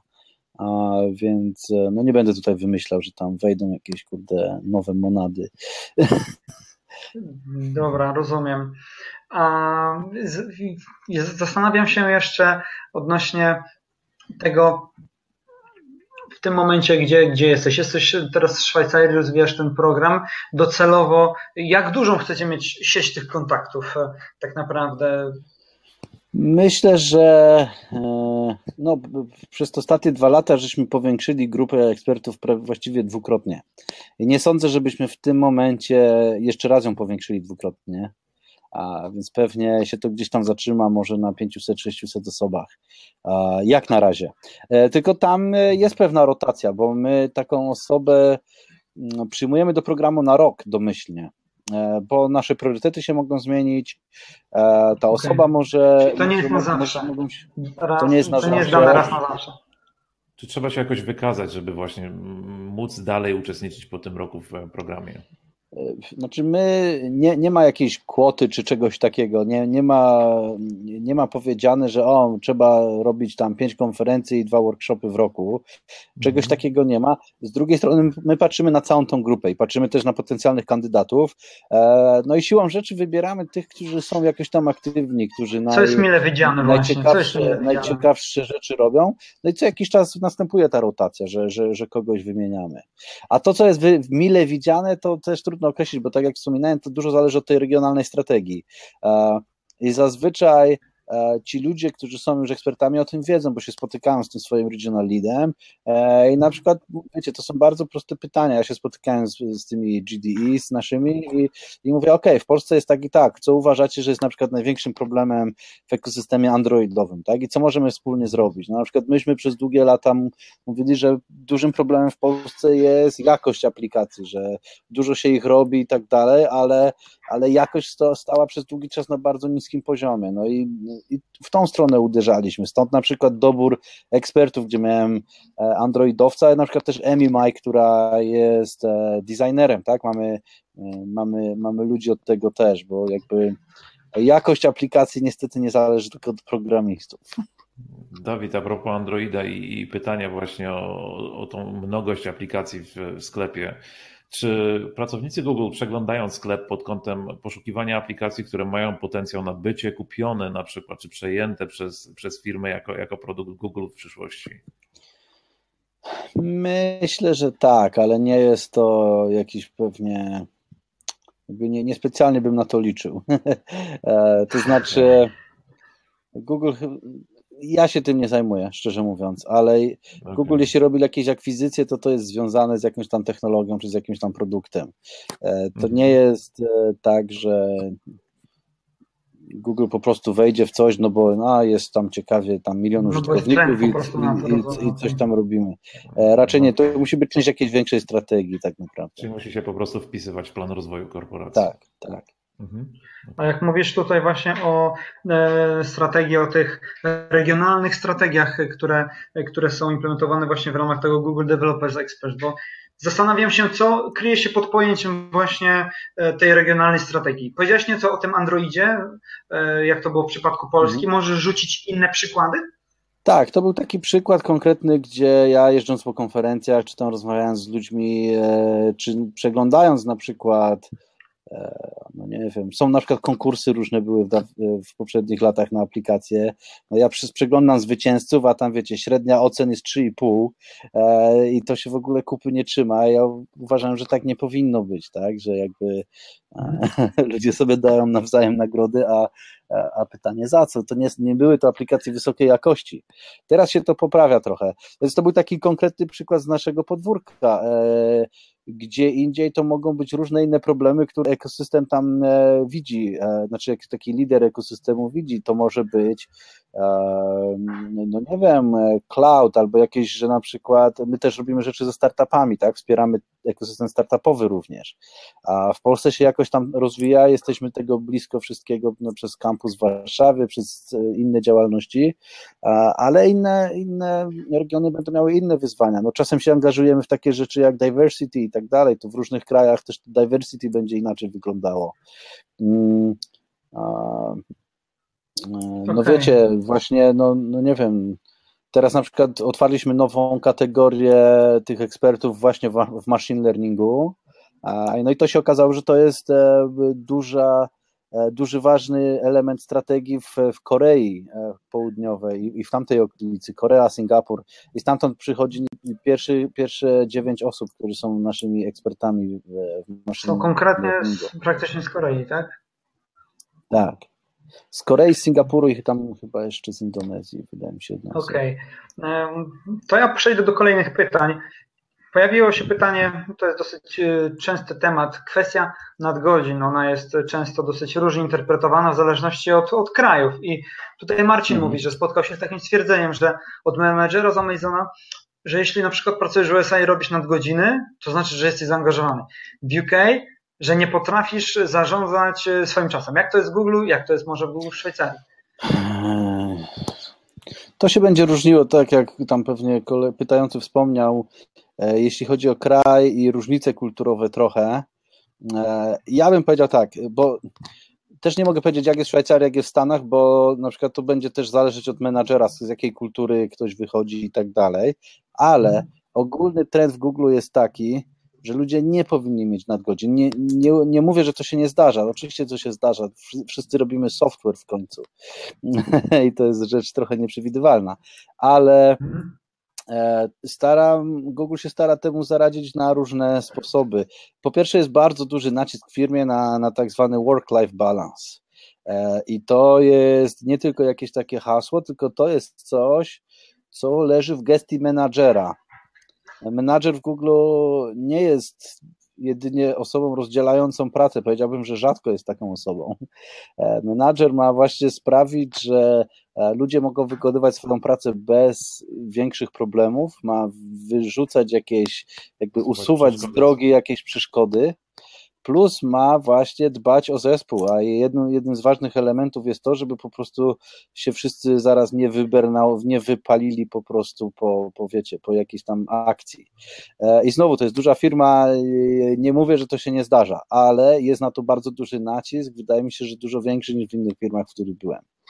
A, także no, staramy się to utrzymywać i to jest nie tylko, tak jak mówię, puste hasło, to jest próbujemy to mierzyć, próbujemy to sprawdzać i tak dalej, i tak dalej. Rozumiem. Czyli, czyli Google podchodzi tak do tego tematu, aby stawiać jednak na work balance, a także na to, żeby ludzie jednak no, nie brali tych nadgodzin. Przejdę e, zatem do kolejnych pytań z racji tego, że już mamy coraz mniej czasu. E, Pierwsze pytanie z brzegu. Powiedz z Twojego doświadczenia, jak to wynika, jakie miałbyś Ty wskazówki dla osób, mm, które dopiero wchodzą do branży, które uczą się programowania, bo takich osób wiele nas słucha. Mhm. Znajdźcie swoją najbliższą grupę jakąś deweloperską i tam chodźcie i działajcie aktywnie. O, takiej, takiej rady jeszcze, jeszcze, jeszcze w sumie nie było. A jak nie Także, ma takiej grupy, to sami załóżcie. Fajnie. No, to jest ciekawe. Jak chcecie założyć grupę GDG, to napiszcie do mnie i ja was przekieruję do odpowiednich osób, które was wspomogą w tym. A, no to fajnie. E, kolejne, kolejne pytanie w takim razie brzmi. E, Dawid, jak uważasz, czy da radę ze słabą znajomością niemieckiego odnaleźć się w Curychu i czy lepsza znajomość tego angielskiego coś tutaj zmieni? Nawet słaba znajomość niemieckiego będzie pomocna. O ile Szwajcarzy są wykształconymi osobami i, i, bardzo często mówią po, po angielsku, to jednak tam jest taka trochę tendencja, żeby mówić po niemiecku. E, I mam takie subiektywne wrażenie, że jakby ludzie troszeczkę tego też oczekują po ciebie, e, po tobie. E, więc no tak to wygląda. Ja mówię bardzo słabo po niemiecku, jakieś drobne rzeczy tylko, więc niespecjalnie się nauczyłem, mimo że pracowałem w Niemczech wcześniej, to nigdy ten niemiecki, no zawsze pracowałem w środowisku, gdzie angielski był tym głównym mhm. językiem. Na pewno jest to przydatne. E, są ludzie, którzy sobie radzą zupełnie bez niemieckiego i też da się to zrobić, ale jakaś drobna znajomość będzie przydatna. Okej, okay, czyli w Szwajcarii jest to mile widziane. Tak. Dobrze. Przechodzę do kolejnego pytania, tym razem Deny. Mhm. E, zastanawia się, jak postrzegasz sam rynek e, IT? Czy wiadomo, niedobór programistów jest praktycznie w każdej dziedzinie, ale właśnie czy w każdej? Czy w niektórych już e, tutaj językach, w niektórych e, sferach można mówić o tym, że jest już to na scenie tematem? Jak uważasz? Masz e, zdanie na ten temat? Technologie się zmieniają. To jest, na, mhm. to jest prawda, która pewnie będzie prawdziwa przez długi czas. Um, więc, no jakby to powiedzieć, są technologie, nowe przychodzą, stare odchodzą. Jasne, czyli, mi się, czyli że trzeba się raczej skupić na tych przyszłościowych. No. Zdolność adaptowania się jest, jest ważna. E, znam ludzi, którzy mm, jakby często zmieniają. Znam ludzi, którzy wolą poświęcić więcej czasu i być takimi rzeczywiście ekspertami w jednej dziedzinie. E, każdy musi znaleźć swoją drogę. Znam ludzi, którzy robią zupełnie stare rzeczy i przez to są bardzo niszowe i przez to nadal znajdują rynek na swoje usługi. Mm, e, wiecie, nadal mamy. nadal mamy na świecie. Java, tak? E, nie, no Java jest nadal chyba mainstreamem, tak? Wydaje mi się. Nie, nie widziałem aż takich dużych zmian. Nie wiem, jak się wejdzie na jakieś tam y, oferty pracy, no nie wiem, jakbyśmy wtedy teraz weszli na pracuj.pl i wpisali Java, to ile nam wyjdzie? 500 wyników, 600, 800? No, myślę, że już nawet koło 800. Coś takiego. Tak. E, no więc ja to tak mierzę często, tak? No bo to jest mniej więcej zapotrzebowanie rynku. Mm, no. Ale wiecie, jak wpiszemy Fortran, to ciekawie ile wyjdzie, ale może nie wyjdzie 0, może wyjdzie 2. Więc ludzie też jakby Okay. robią różne ciekawe rzeczy. Rozumiem. A, Czekajcie, muszę powiedz... ładowarkę podłączyć. Momencik. Dobra, dobra, już zbliżamy się powoli do końca, ale podłącz jeszcze na te parę minut. O, jestem. Dobra. A, powiedz, jak tam z reprezentacją Polski, jak z polską Polonią Szwajcarii w Google? A, jak myślałem, to że chodzi wygląda? o piłkę nożną. e, Pracując w Google, y, człowiek jest otoczony takimi ludźmi z pracy i to jest y, zazwyczaj główna taka, y, to, to jest główna grupa znajomych. A, tym bardziej, że w Szwajcarii w Google pracuje dość dużo laków, także dość dużo osób przeszło mniej więcej w tym samym czasie co, co ja do Szwajcarii z Krakowa. No więc tak naprawdę te znajomości się kontynuuje. Jakaś tam Polonia w Szwajcarii jest, E, bo wiem, że są tam jakieś fora i tak dalej, pewnie jak w każdym kraju, e, ale jakoś niespecjalnie e, angażowałem się w te rzeczy, bo tak jak mówię, mamy swoich polskich znajomych i międzynarodowych, którzy, którzy są na miejscu, no jakby nie, nie, nie trzeba było nam aktywnie szukać. Nie, nie, nie, nie zostaliśmy posłani w jakąś taką pustynię, tak? tylko już jakby z osobami, które, które znamy. Dawid, a jak wygląda ta rozrywkowa część życia w Szwajcarii e, i, i, i pracy w Google jednocześnie? Czy macie jakąś tradycję taką, gdzie powiedzmy raz w miesiącu odbywa się jakaś imprezka, na której, na której tak Polonia czy pracownicy polscy z Polski e, schodzą się Aha. w jednym miejscu i tak, Mamy obiady czwartkowe, jak za króla Stanisława, okay. ale no E, szczerze mówiąc, one tam różnie, tak? Czasem przychodzi 0 osób, czasem 2, czasem 15, a więc to tam różnie. Ja przez to, że dużo wyjeżdżam, muszę się przyznać, że rzadko chodzę na nie, e, ale to też jest fajne, że tam w Google na śniadaniach, czy na e, obiadach, czy na kolacjach to się spotyka, zawsze się kogoś spotka, więc to nie ma. Zdarzają się, o na przykład na 3 maja jedna z naszych czterech restauracji, które mamy w biurze, zrobiła kompletne polskie menu. I oczywiście ta restauracja cieszyła się bardzo dużym obłożeniem. A, można było zjeść bigos i tak dalej, takie różne rzeczy.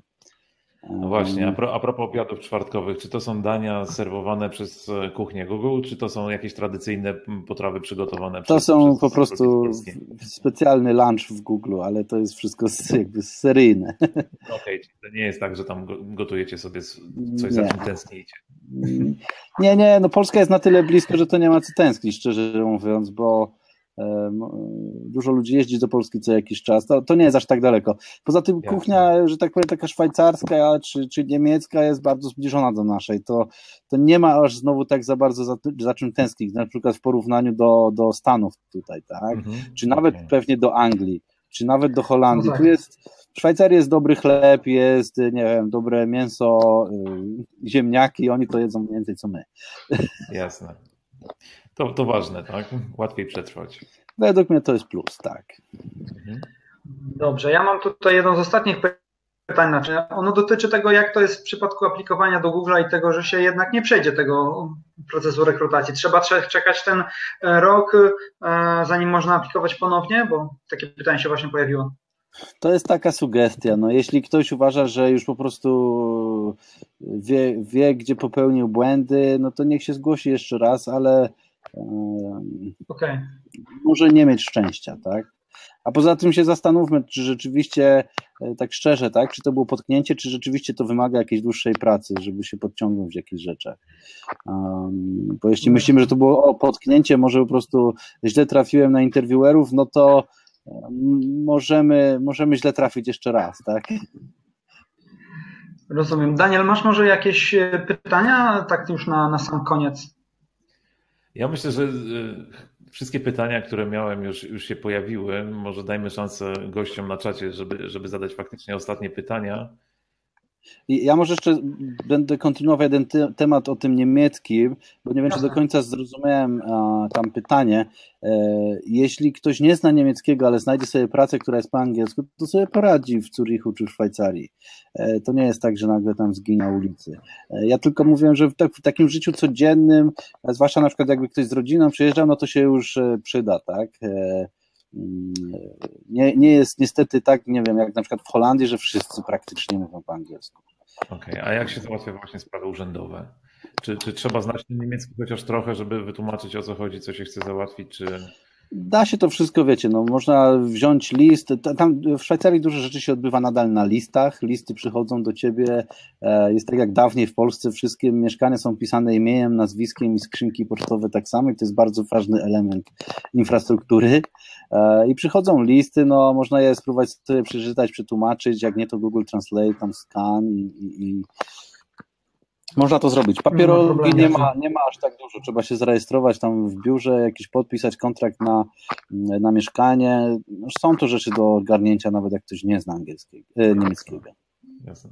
Dawid, pod, pod, pojawiło się pytanie odnośnie języków programowania. Czy w Google używana jest Scala, czy, czy ewentualnie Spring w Javie? E, o Springu w Javie nie słyszałem. O Skali słyszałem, że jakieś tam projekty są czasem robione w Skali. Okej. Okay.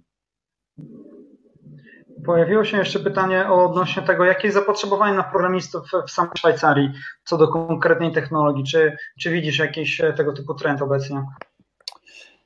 Ja, ja widzę zapotrzebowanie na Javowców i webowców na przykład, e, ale e, szczerze mówiąc, może to być dlatego, że ja się w takich kręgach obracam i mogę nie, nie mieć, wiecie, jak to się mówi, mogę być przez próbkę zepsuty. E, bo ja wcześniej, no zanim przyszedłem do Google, byłem Javowcem, tam zrobiłem jakieś certyfikaty SANA i tak dalej. E, no i siłą rzeczy tam moi koledzy czy ze studiów wszyscy poszli w tą stronę, taki Enterprise Java, mm, e, więc oni teraz są na przykład architektami w tym momencie albo kimś takim, no więc obracam się w takim środowisku. Ale widzę, że na przykład było pytanie tam o skalę, widzę, że jest taki troszkę też trend w stronę takich po prostu JVM-owych języków, czyli nie tylko Java, ale w ogóle takich JVM-owych rzeczy. Rozumiem, wiesz co? Dawid, ja myślę, że już ten temat dosyć mocno wyczerpaliśmy i też czas nam się kończy. Daniel, pytanie do Ciebie. Masz jeszcze jakieś ostatnie tutaj do, do naszego gościa? Nie, ja bardzo dziękuję za, za wszystkie odpowiedzi. E, czuję się usatysfakcjonowany odpowiedziami. Tak, były wyczerpujące. Miło było z Wami porozmawiać i, i dziękuję. Mi również było bardzo miło. Ja, ja, bardzo, bardzo ja fajna rozmowa. Mega, bardzo, bardzo mocno dziękuję i w sumie na koniec e, może chciałbym Cię ostatni raz po prostu zapytać o to, e, bo masz e, inne doświadczenie i, i zupełnie inaczej ta Twoja ścieżka kariery się potoczyła niż moich poprzednich rozmówców. Jakie Ty byś dał rady osobom, które są gdzieś na początku, czy już w trakcie tej swojej kariery w IT? No, wiecie, no takie banały, róbcie to, co lubicie. Czasem się to wydaje niemożliwe, ale da się tak posterować, czy projektami, w których uczestniczymy, czy w tym, co jesteśmy zaangażowani, żeby jednak lubić to, co się robi. E, więc e, to jest taka podstawa chyba. A potem, a potem, tak jak mówię, ja jestem fanem społeczności, słyszeliście to już 50 razy dzisiaj, e, a potem łączcie się w społeczności i róbcie coś razem, bo samemu bardzo trudno coś osiągnąć. E, wbrew pozorom. Nie ma narzutu żadnego na komunikację, jak się jest samemu, ale, ale e, nie idą sprawy zbyt szybko do przodu, jak, jak się samemu coś tam lubię tylko. Świetnie, także jeszcze raz podsumowując, róbcie y, coś od siebie, wychodźcie przed szereg, e, dołączajcie do społeczności. Ja Tobie, Dawidzie, jeszcze raz bardzo serdecznie dziękuję za dołączenie do mm, tego naszego live streama, bo rozmowa była bardzo ciekawa. E, dzięki, Cały czas dzięki wielkie za zaproszenie. Za te nasze, przez te nasze dwie godziny nas słuchało bite 120 osób, także Wam również wszystkim serdecznie, również bardzo, bardzo dziękuję.